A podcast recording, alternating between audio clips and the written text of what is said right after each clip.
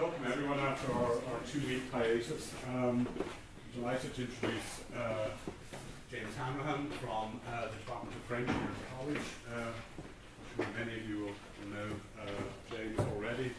Um, he's he's our, our one of our uh, Enlightenment specialists, and he works uh, specifically, well, most particularly on uh, Voltaire, and uh, he's, he's worked extensively in uh, editing works and for the collected works of Voltaire, the Voltaire Foundation out of Oxford, alongside um, uh, publishing uh, widely on uh, the French Enlightenment, uh, uh, particularly his, his monograph, Voltaire and the Parlement of France, which uh, came out with the, the, uh, from Oxford with the Voltaire Foundation, and most recently uh, this year, uh, a collection of essays on uh, Diderot, the dark side of Diderot, edited with Sheafra Pierce. So um, thanks for agreeing to speak to us, James, and to you. Thanks very much, Joe.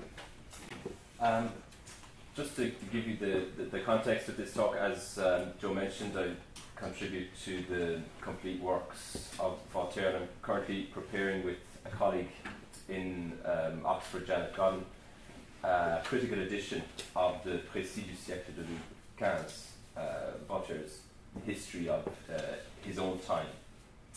Um, when we want Voltaire these days, we tend to want Saint Voltaire, uh, prophet of a tolerance as beautiful as it is European. But in my paper today, I want you to provide you with an uglier side, Voltaire the historian. It seems that periodically attempts are made to resurrect Voltaire's reputation as a historian, but they rarely gain any real traction, with the result that Voltaire is not generally considered to be a great historian. He's nonetheless considered an important Enlightenment historian, which suggests that Enlightenment history is a lesser form of history. Another way of looking at this would be to say that Enlightenment history is not a lesser form, but just a different form. As Karen O'Brien noted in a late twentieth century work that attempted to resurrect Voltaire's history, and I quote, eighteenth century historians had a more dynamic sense of historical writing as an arena in which both historian, both, in which both historian and reader exercise political, emotional, and aesthetic choices. Together they create not an imagined but an interpretative community engaged in a rhetorical arbitration of their own history.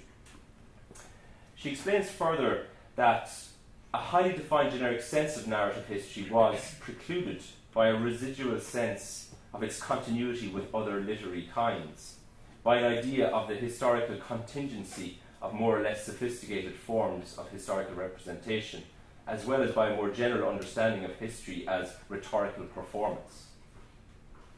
Finally, uh, she, she says that history was understood, and I quote, as a form of spectacle designed to awaken the imagination and stimulate the sensibility. The need to resurrect Voltaire's reputation as a historian stems, of course, from the fact that the, eighteen, that the Enlightenment um, and Enlightenment history writing never really recovered from the criticism it received at the hands of nineteenth and twentieth century historians. One of the major criticisms of Enlightenment history in general, and Voltaire's histories in particular, is that they were excessively presentist. More recent studies of Voltaire's history by, uh, among others, Schiefer Pierce and uh, Pierre Force, while not attempting to deny this presentism, have instead highlighted it as a positive feature, with Pierre Force suggesting that it is a result of Voltaire's preference for modern history, and part of, and I quote, a new conception of the relationship between the past and the present. While for Fox, this means that Voltaire is frequently judgmental and moralizing, a more accurate definition of the presentist perspective is as follows, and it's from the critic Tony Bennett. History influences the present not as a set of real past events, but as an account of such events in their bearing on currently existing relationships.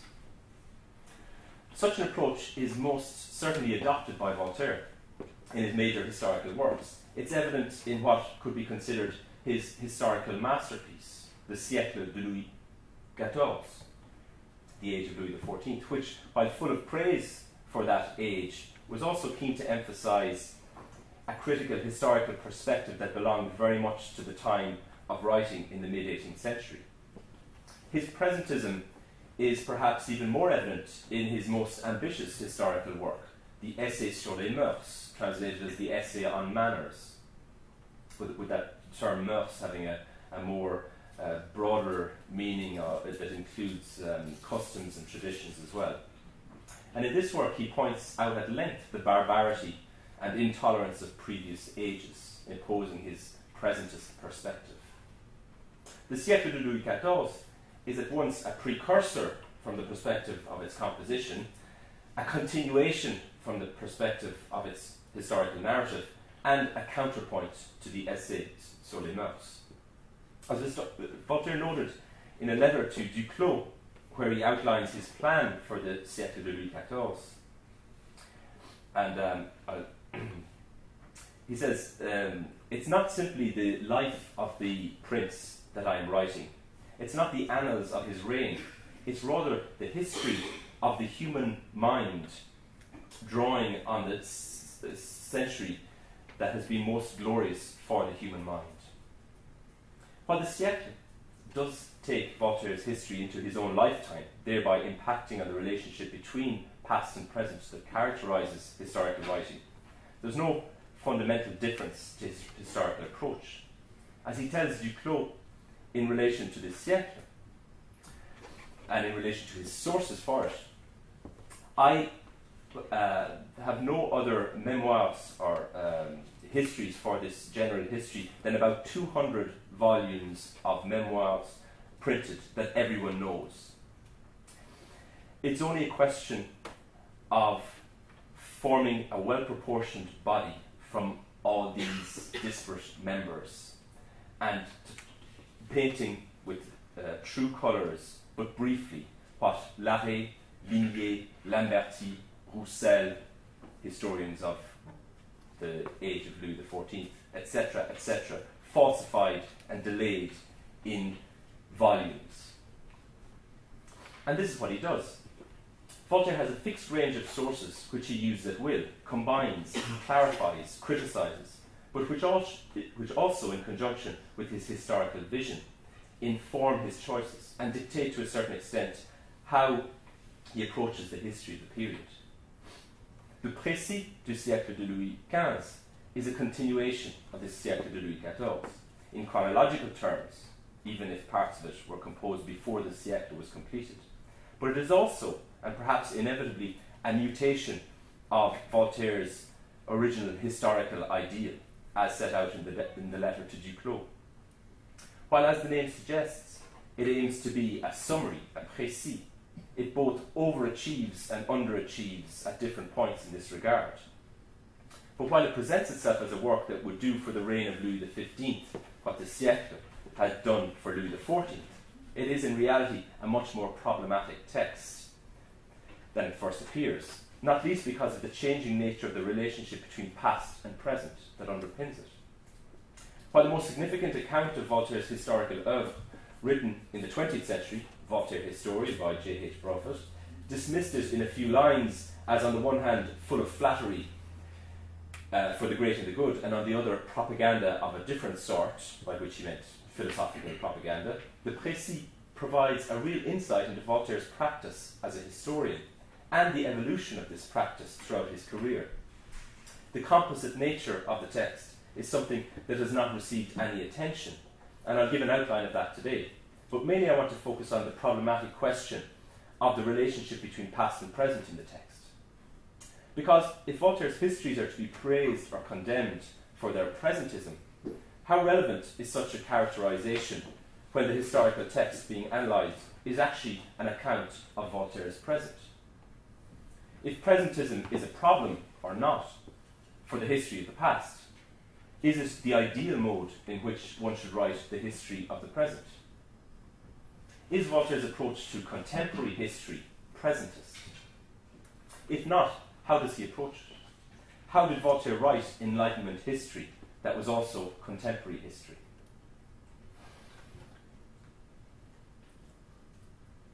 As I've said, the The text is quite diverse and composite in nature for a number of reasons. First, one could say that it is written by a historian who is adopting two different historical postures, or two different modes of history writing. The first as uh, the official historiographer of the Crown, the second as a historian of mœurs. This impacts on the historical choices made, the content, the approach, and the access to historical sources. Second, the Précis is both a history of the past and a history of Voltaire's present day.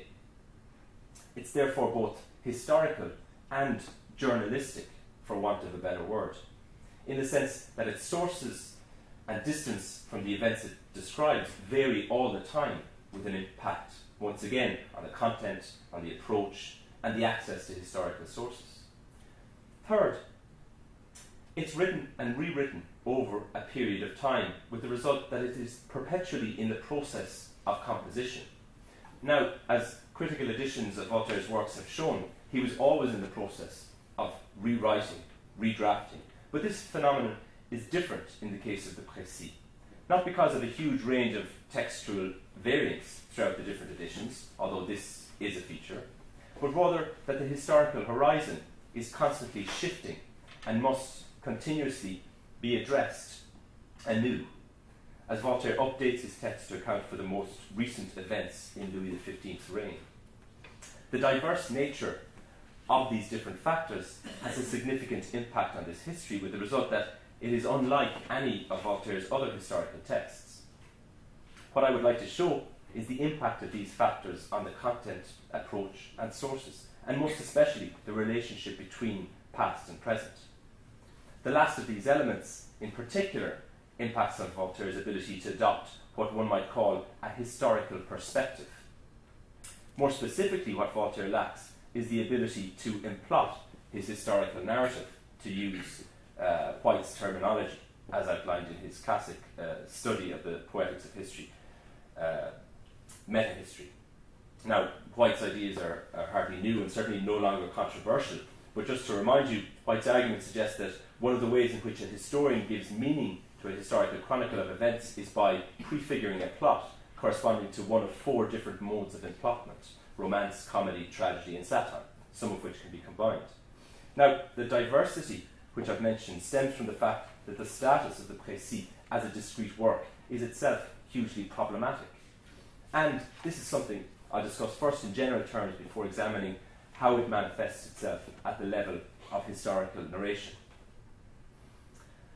The part of the Précis that's easiest to isolate as a coherent whole is that series of chapters that corresponds to what Voltaire intended at the outset to be a history of the War of the Austrian Succession. The Histoire de la guerre de seventeen forty-one was the original title. In seventeen forty-five, Voltaire sought out the position of uh, historiographe, official historiographer. In fact, he asked for the post directly from his former classmate, then Minister for Foreign Affairs, the Marquis d'Argenson, adding that he would carry it out for the knockdown price of four hundred livres. He was granted the brevet d'historiographe in March seventeen forty-five, just in time to sing the praises in his Poème de Fontenoy of a young Louis the fifteenth who went to war in order to make peace. But he also had ambitions to write a history of this conflict, of which Fontenoy was a French highlight.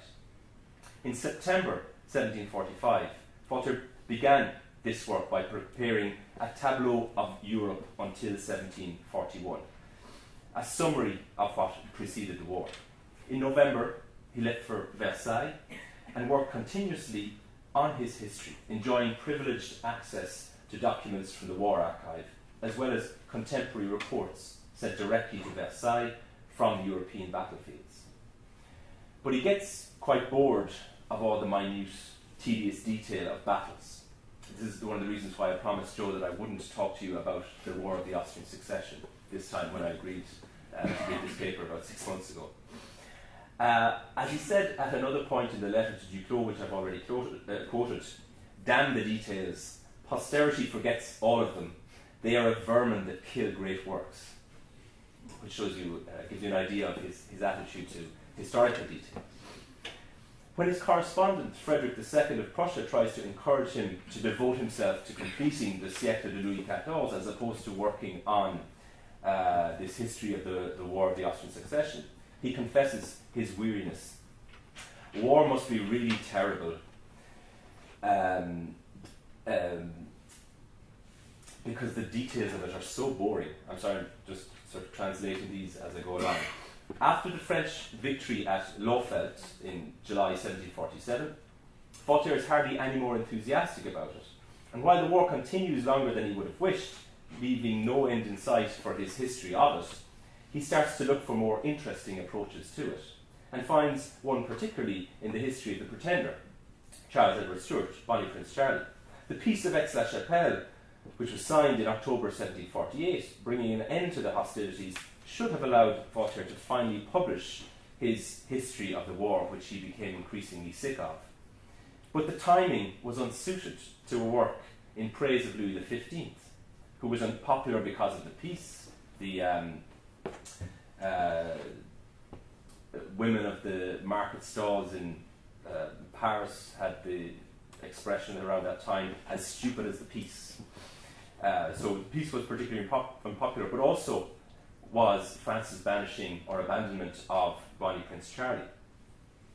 So while he waited for the opportune moment, he continued to write in the spring of seventeen forty-nine elements of the history of the war, focusing now on the situation in the colonies, the taking of Louisbourg by the British, Madras by the French, the famous voyage round the world undertaken by the British Commodore George Anson. But then, as he was just on the verge of completing his history of the war, his major work as royal historiographer, he was forced to give up his position in order to leave France and join Frederick the Second, his new protector, in Potsdam, making the, publishing, the publication of this work out of the question. While in Prussia, Voltaire turns once again to the Siècle, and here we see the impact of his loss of the position of royal historiographer on his use of contemporary historical research. As he tells the Duc de Richelieu, "I tell you again that I have stretched the history of the century up unto the present times in a uh, shortened tableau of Europe since the Peace of Utrecht until seventeen fifty. No contemporary, no living contemporary is named except you and the Maréchal de Belleisle, but without any affectation." While Voltaire still harboured hopes of publishing the Histoire de la guerre de seventeen forty-one, he was warned against it, with D'Argental criticising the imprudence of giving to the public a portion, uh, uh, such an essential portion of the king's history without his approval. What we see then in this period is Voltaire's recognition that he can no longer use much of the material he gathered as historiographe, and cannot publish his own history of the war of the previous decade. In parallel, he continues to work on the Siècle de Louis quatorze, extending it into the reign of Louis the Fifteenth and up until seventeen fifty. The uh, Tableau de l'Europe until seventeen fifty, which he mentions in the letter to Richelieu, draws on the original first chapter of the Histoire de la guerre de seventeen forty-one, which he had begun so full of enthusiasm in seventeen forty-five.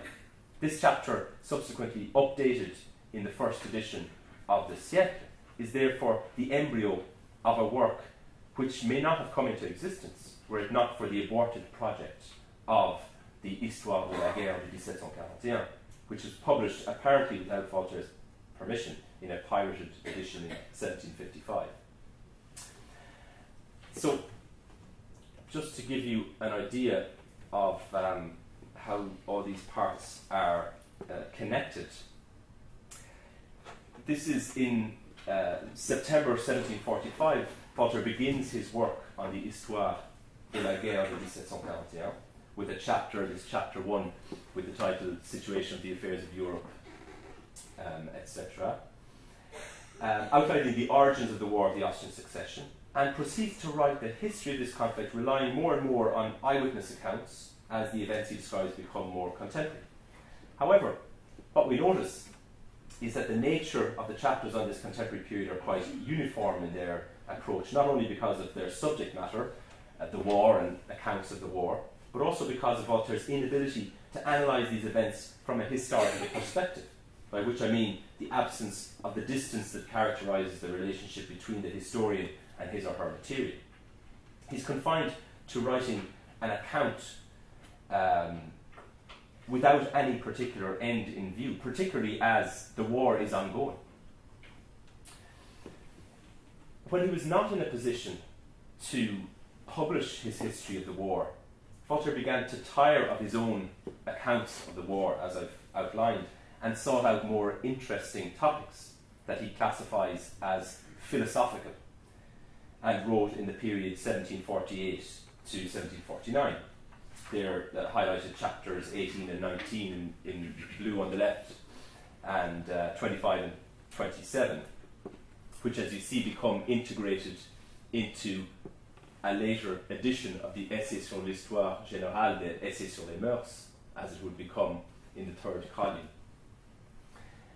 So, uh, as he would explain in a, a letter of September seventeen fifty-six, just as this um, edition here of the Siècle de Louis quatorze was published as an extension to the Essai sur les mœurs, or Essai sur l'Histoire Générale, as it was known then, that he was publishing or had written an essay on general history until, our, uh, until the present day. I found that the misfortunes of Prince Edward, the voyage of the Admiral Anderson around the world, the revolution in Genoa, the taking of Madras, I found that these could furnish us with some philosophical reflections. I uh, write history only in as much as it can be useful to reason, and I neglect all those facts which are only good for the gazettes. So, um, these editions are closer. These editions, these philosophical chapters that he refers to, that I've, that I've highlighted in blue, are closer to what one would expect from the author of the Essai sur les mœurs, who was consciously broadening the field of his inquiry beyond the specific events of the war, reflecting his broader interests as a historian of humanity. And these philosophical chapters, as he terms them, were designed to provide that sort of um, broader interests to the reader.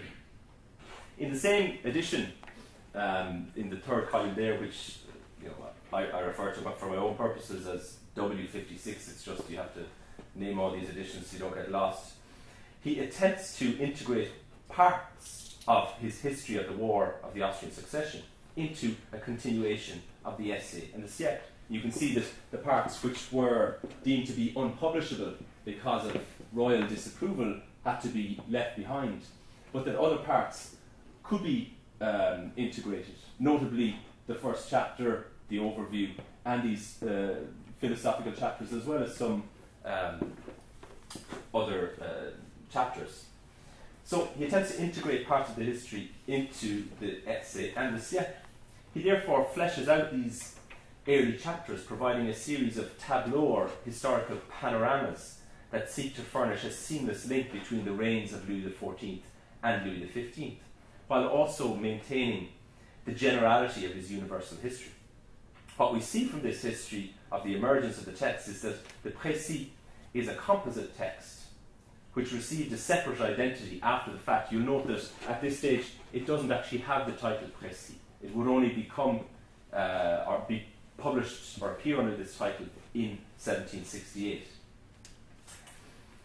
Um, we also see that the text develops slowly and is consistently added to over a period of twenty years.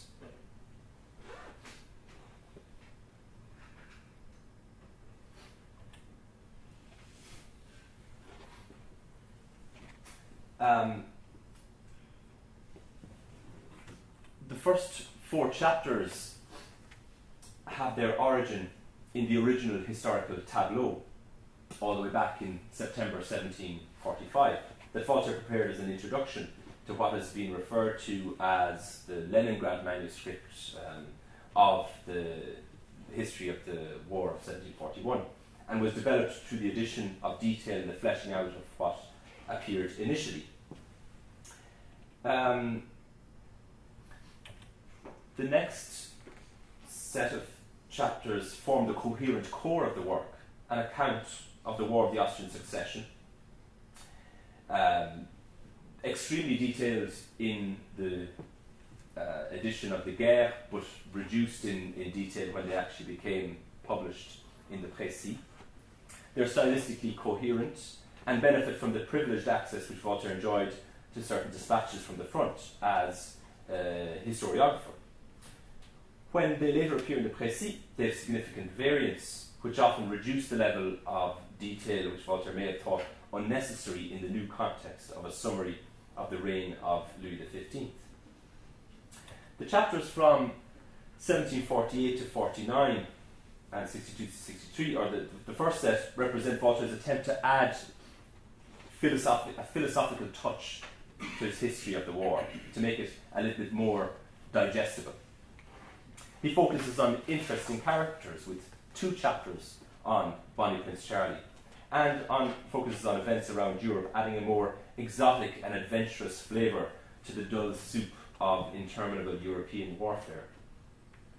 In the seventeen sixty-two sixty-three, when the Siècle appe appears as a separate text rather than a, as a continuation of the essay, Voltaire deals with the contemporary history of the Seven Years' War, but his views are inevitably more general. He's no longer writing in the mode of historiographe, and he's not in a position to have access to what he would have seen as a histori uh, historiographer, which impacts on his sources.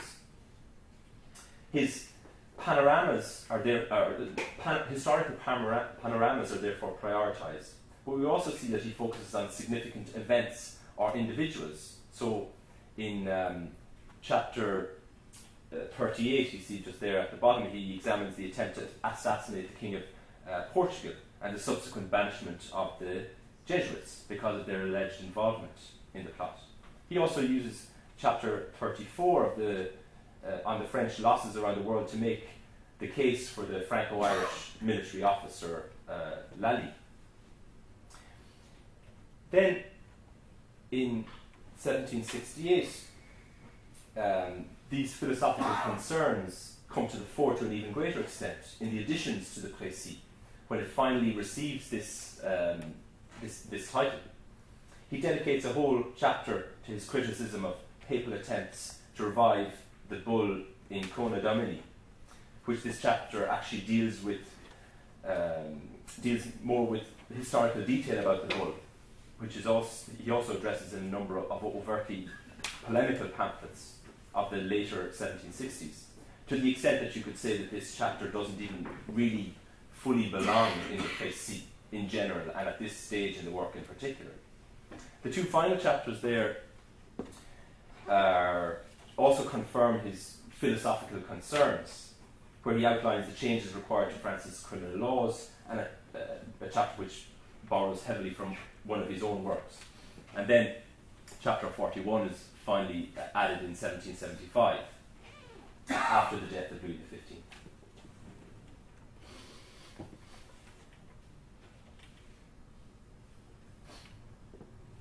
So, having shown the composite uh, nature of this work and the, the slow development of it, and the, the complicated nature of its composition over a period of two, de uh, two decades, I now turn to a couple of concrete examples from the Précis of the effect of this unusual development on the work and on how the relationship between the past and the present manifests itself. For this purpose, I've chosen an early chapter, which could be described as historical, and a later contemporary chapter, which is more journalistic. If we look at the first four chapters of Voltaire's Précis from the perspective of their development over a long period through additions and the fleshing out of certain parts, we can see that the original narrative function of these chapters, which was originally just one chapter, was to act as a simple transition. The chapter was designed to fill in the gap in the chronological narrative between the end of the reign of Louis the fourteenth and the start of the War of the Austrian Succession, a period of uh, twenty-six years. The chapter served as a background to the conflict, which was dealt with then in detail. However, as the chapter was fleshed out when it was later incorporated into the Siècle, first as three chapters in seventeen fifty-six, then as four chapters in uh, seventeen sixty-one, its function changed from that of a background to the war to that of a summary of the regimes that followed the, the death of Louis the fourteenth. While about forty-five percent of the content of chapters two to four are taken from the original Tableau de l'Europe, all the way back in the top uh, left-hand corner, written in uh, seventeen forty-five in September, um, what is added does not fundamentally change the framing of the chapters. Rather than rewriting them and rewriting a, a proper history of Louis the fifteenth's reign, Voltaire proceeds by adding anecdotes, by filling in gaps and adding minor tableaux. For example, in chapter one, he adds a portrait of Cardinal Alberoni as the instrumental figure in the changing political landscape. He adds a new passage on the Celomar conspiracy and an anecdote on the Duke of Berwick. However, his account of the Regency boils down to the Cardinal Dubois' influence on the Regent and the effects of John Law's catastrophic financial system. Curiously, there's no mention whatsoever of the conciliar system of government which the re regent introduced, perhaps the most significant change at a governmental level at the time. Indeed, the relationship between the Parlement of Paris and the regent, which was crucial for Louis the fourteenth's will to be annulled by that court and for Philippe d'Orléans to be named regent, is just mentioned in passing. For a historian with such a keen sense of the political, this is at the very least unusual. In the chapter containing his portrait of Cardinal Fleury, there's no mention of the Cardinal's efforts to suppress Jansenism, no mention of the confession certificates or the conflicts between the Crown and the Parlement. As a result of these narrative choices, Voltaire's early chapters of the Précis retain the impression of a transition and never really break free from their transitional role within the siècle. They read well, as Voltaire has a talent for choosing appropriate anecdotes that entertain or edify, but the result is insubstantial and slightly unbalanced. The first draft of the chapter is written thirty years after the events described, and Voltaire relies on a number of standard sources for the history of the Regency: Laaude, uh, Piusson, Dufresnoy. Jacques Morance has argued in his edition of the uh, Guerre de seventeen forty-one that in the original chapter, which was written in seventeen forty-five, just as after Voltaire became historiographe, Voltaire passes very quickly over the diplomatic and military events until seventeen twenty-seven, because these passing movements seem um, strange to him, contrary to the natural order. But also by, because of a kind of historiographical reserve. What we see in the extended and embellished version that is the Précis is that part of this historiographical reserve has diminished in favour of a more anecdotal, more colourful version of the events, which is more in keep keeping with his approach to the siècle, of which this extended chapter became a part. But in spite of the changing circumstances in which Voltaire found himself when adding to, to the text, his silence on certain matters, such as the declaring of the Regency by the Parlement, is strange, as of all people, Voltaire was uniquely placed to provide insight into this event through a personal eyewitness account. As he states himself in chapter one of the Précis in relation to this key historical event of the eighteenth century, J'y étais, I was there. But the purpose of his claim to the status of an eyewitness is to refute a claim made by uh, Labaumelle in his Mémoire du Madame de, uh, de Maintenon, that the, the, the Consul, the, the the um, place where the Parlement met was full of armed guards. The relationship with the past described is therefore complex. Voltaire was apparently present, and we've no reason not to believe him, but does not provide an eyewitness account beyond a refutation of La Beaumelle's minor claim. He first writes about the events in the mode of royal historiographer, adopting the kind of reserve that this required.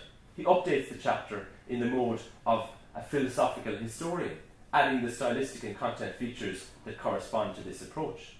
But in spite of these different perspectives on the event, the whole lacks implotment, as the chapters that describe the events are only connected to what follows because they provide a transition to it, even if it is an embellished transition. Another example of the problematic relationship between the present of narration and the narrated past, which I'd like to look at, can be found later in the Précis, in his account of events of a period he has just lived through. In chapter thirty-six of the Précis, entitled Interior Government of France, Uh, Quarrels and Adventures from seventeen fifty to seventeen sixty-two. Voltaire deals with the recent political conflict between the clergy, the Parlement, and the Crown, which is dealt with in what can only be described as excessive journalistic detail.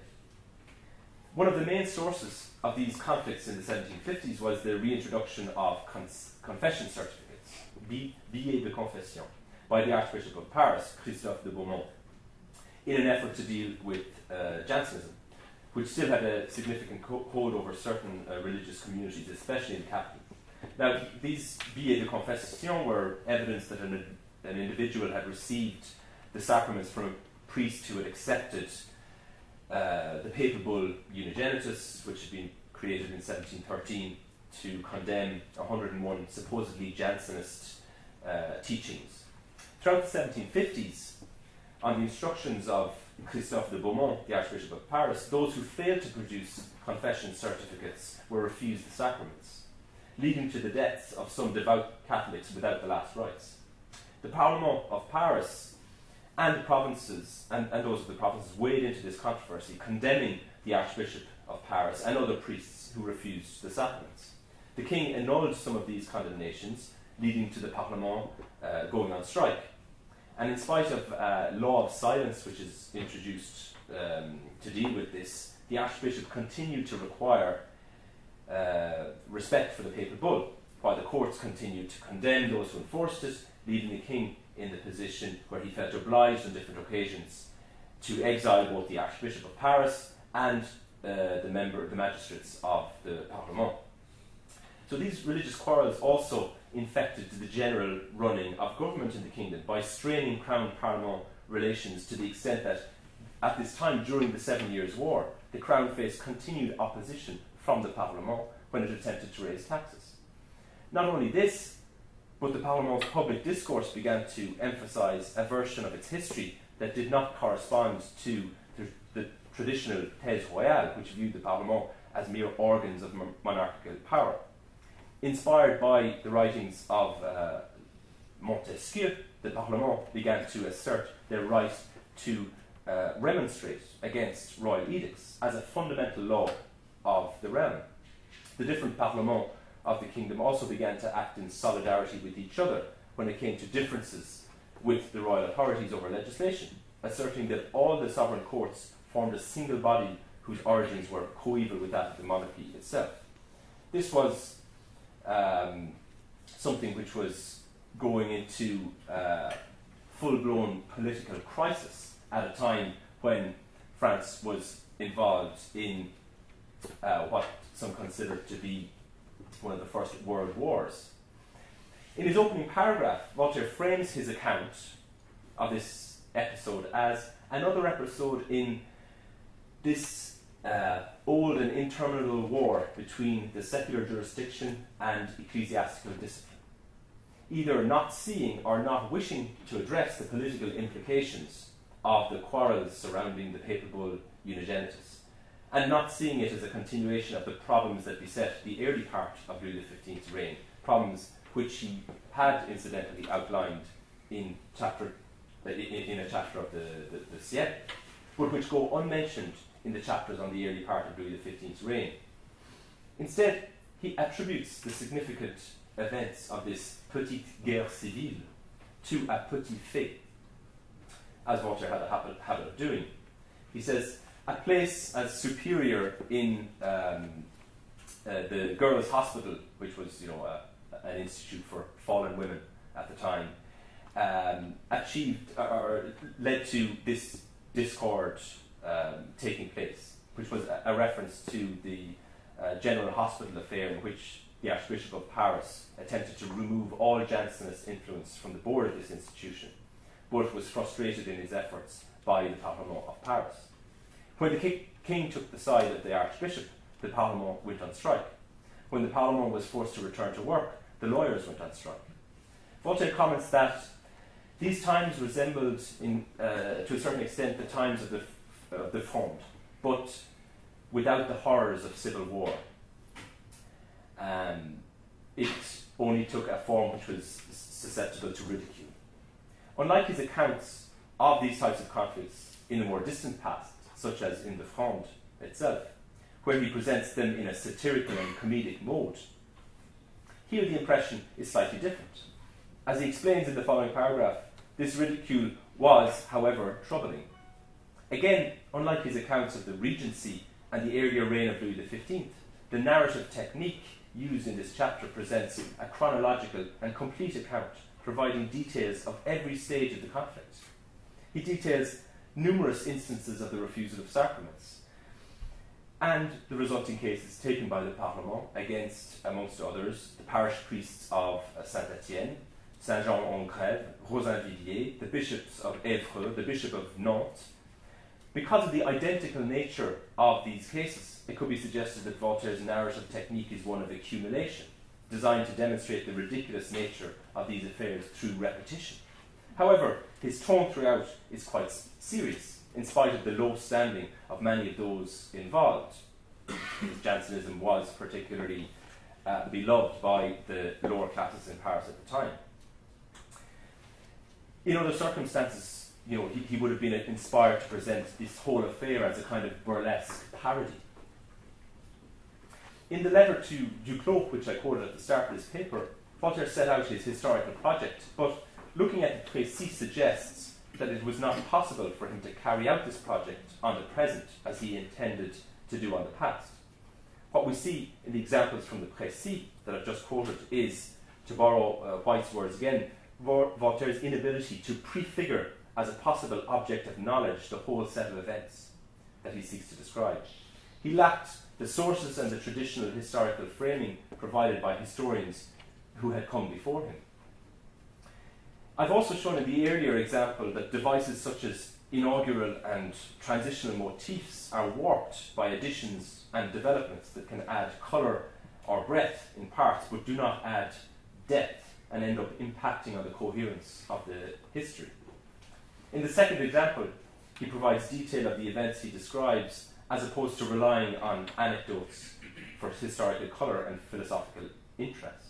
In place of this literary form of historical narrative, Voltaire substitutes a journalistic narrative that borders on political commentary but lacks critical teeth, as the subject matter relates too closely to the political present for the approach to be presentist. In fact, he ends up becoming Uh, that uh, gazetier, the, the, the, the gazette writer, who he had uh, decades previously um, criticised for their uh, excessive emphasis on detail. This doesn't mean, however, that the Précis becomes a sanitised text, characterised by the reserve of a historian who, for a time, was the Crown's official historiographer. Instead, his history of the period could be seen as an early modern version of what François Artaud refers to in his work Régime d'historicité, and apologize, uh, apologies for the, the confusion here, because Artaud uses the term Présentisme, uh, but it doesn't mean the same as the presentism which uh, um, Pierre Force mentioned at the start. And this Présentisme that he uh, refers to uh, is his notion of this uh, this view of history as being suspended in a perpetual present marked by uncertainty about the future and concern for the politics of now.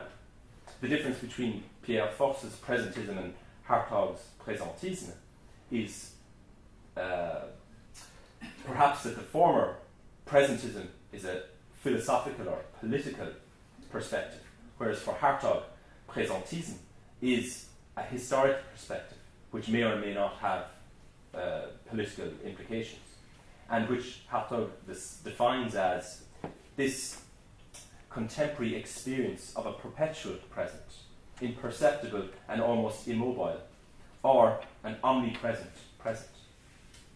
It must be remembered that Voltaire, who suffered ill health, or at least complained about suffering ill health for most of his life, would hardly have expected to outlive Louis the fifteenth. In this uncertain yet continuous present, Voltaire's focus is on what he believes to be the most pressing contemporary problems, and we see this in the changing emphasis of the chapters of the Précis as the later additions are made to it. And if we look again at these, what we see is that the focus in these chapters in, in dark blue, added in sixty-eight, as I mentioned, the assassination of the King of Portugal and Jesuit influence. He says himself at the start of the chapter that a religious order should not be part of history. But this is an opportunity for him to criticize an influential religious community who, it had been suggested or asserted, uh, had influenced this assassination attempt. Also, there's his chapter thirty-seven on uh, the attack by Damien on the king, which allowed him to critique the role of the Parlement in uh, supposedly influencing Damien to uh, take revenge on the king, or to force him to listen to the Parlement's um, uh, claims. There's also chapter thirty-nine on the papal bull of Clement the thirteenth, which is an opportunity to criticise the attempts of the papacy to involve itself in uh, the, the temporal affairs uh, of kings. Also forty-two, chapter on the laws, which is actually a prime example of Voltaire's self-plagiarism. Two-thirds of the text are taken from Voltaire's own uh, commentary on Beccaria uh, on of Crimes and Punishments, which he wrote in the aftermath of the death sentence uh, which was given to the Protestant Jean Calas. What we see is therefore a, a convergence in these later editions in uh, seventeen sixty-eight uh, of um, Voltaire's political and polemical preoccupations. It should come as no surprise that in many of his polemical texts of this very period, he uses the results of his historical research to make arguments in favour of religious tolerance, judicial reform, and secularism. It's as if during this period there is a significant merging of the polemical in his historical texts, while in parallel, historical reflection becomes an essential part of his polemical work. The Précis could therefore be viewed as an example, the only complete example, perhaps, of the evolution of Voltaire's reflection on the function of history, as much in his historical works as in his polemical works. The work, written over an extended period, bears all the hallmarks of Voltaire's developing historical reflection and evolving historical practice, and it is arguably from this perspective that it should be viewed as a form of Enlightenment contemporary history. Thank you.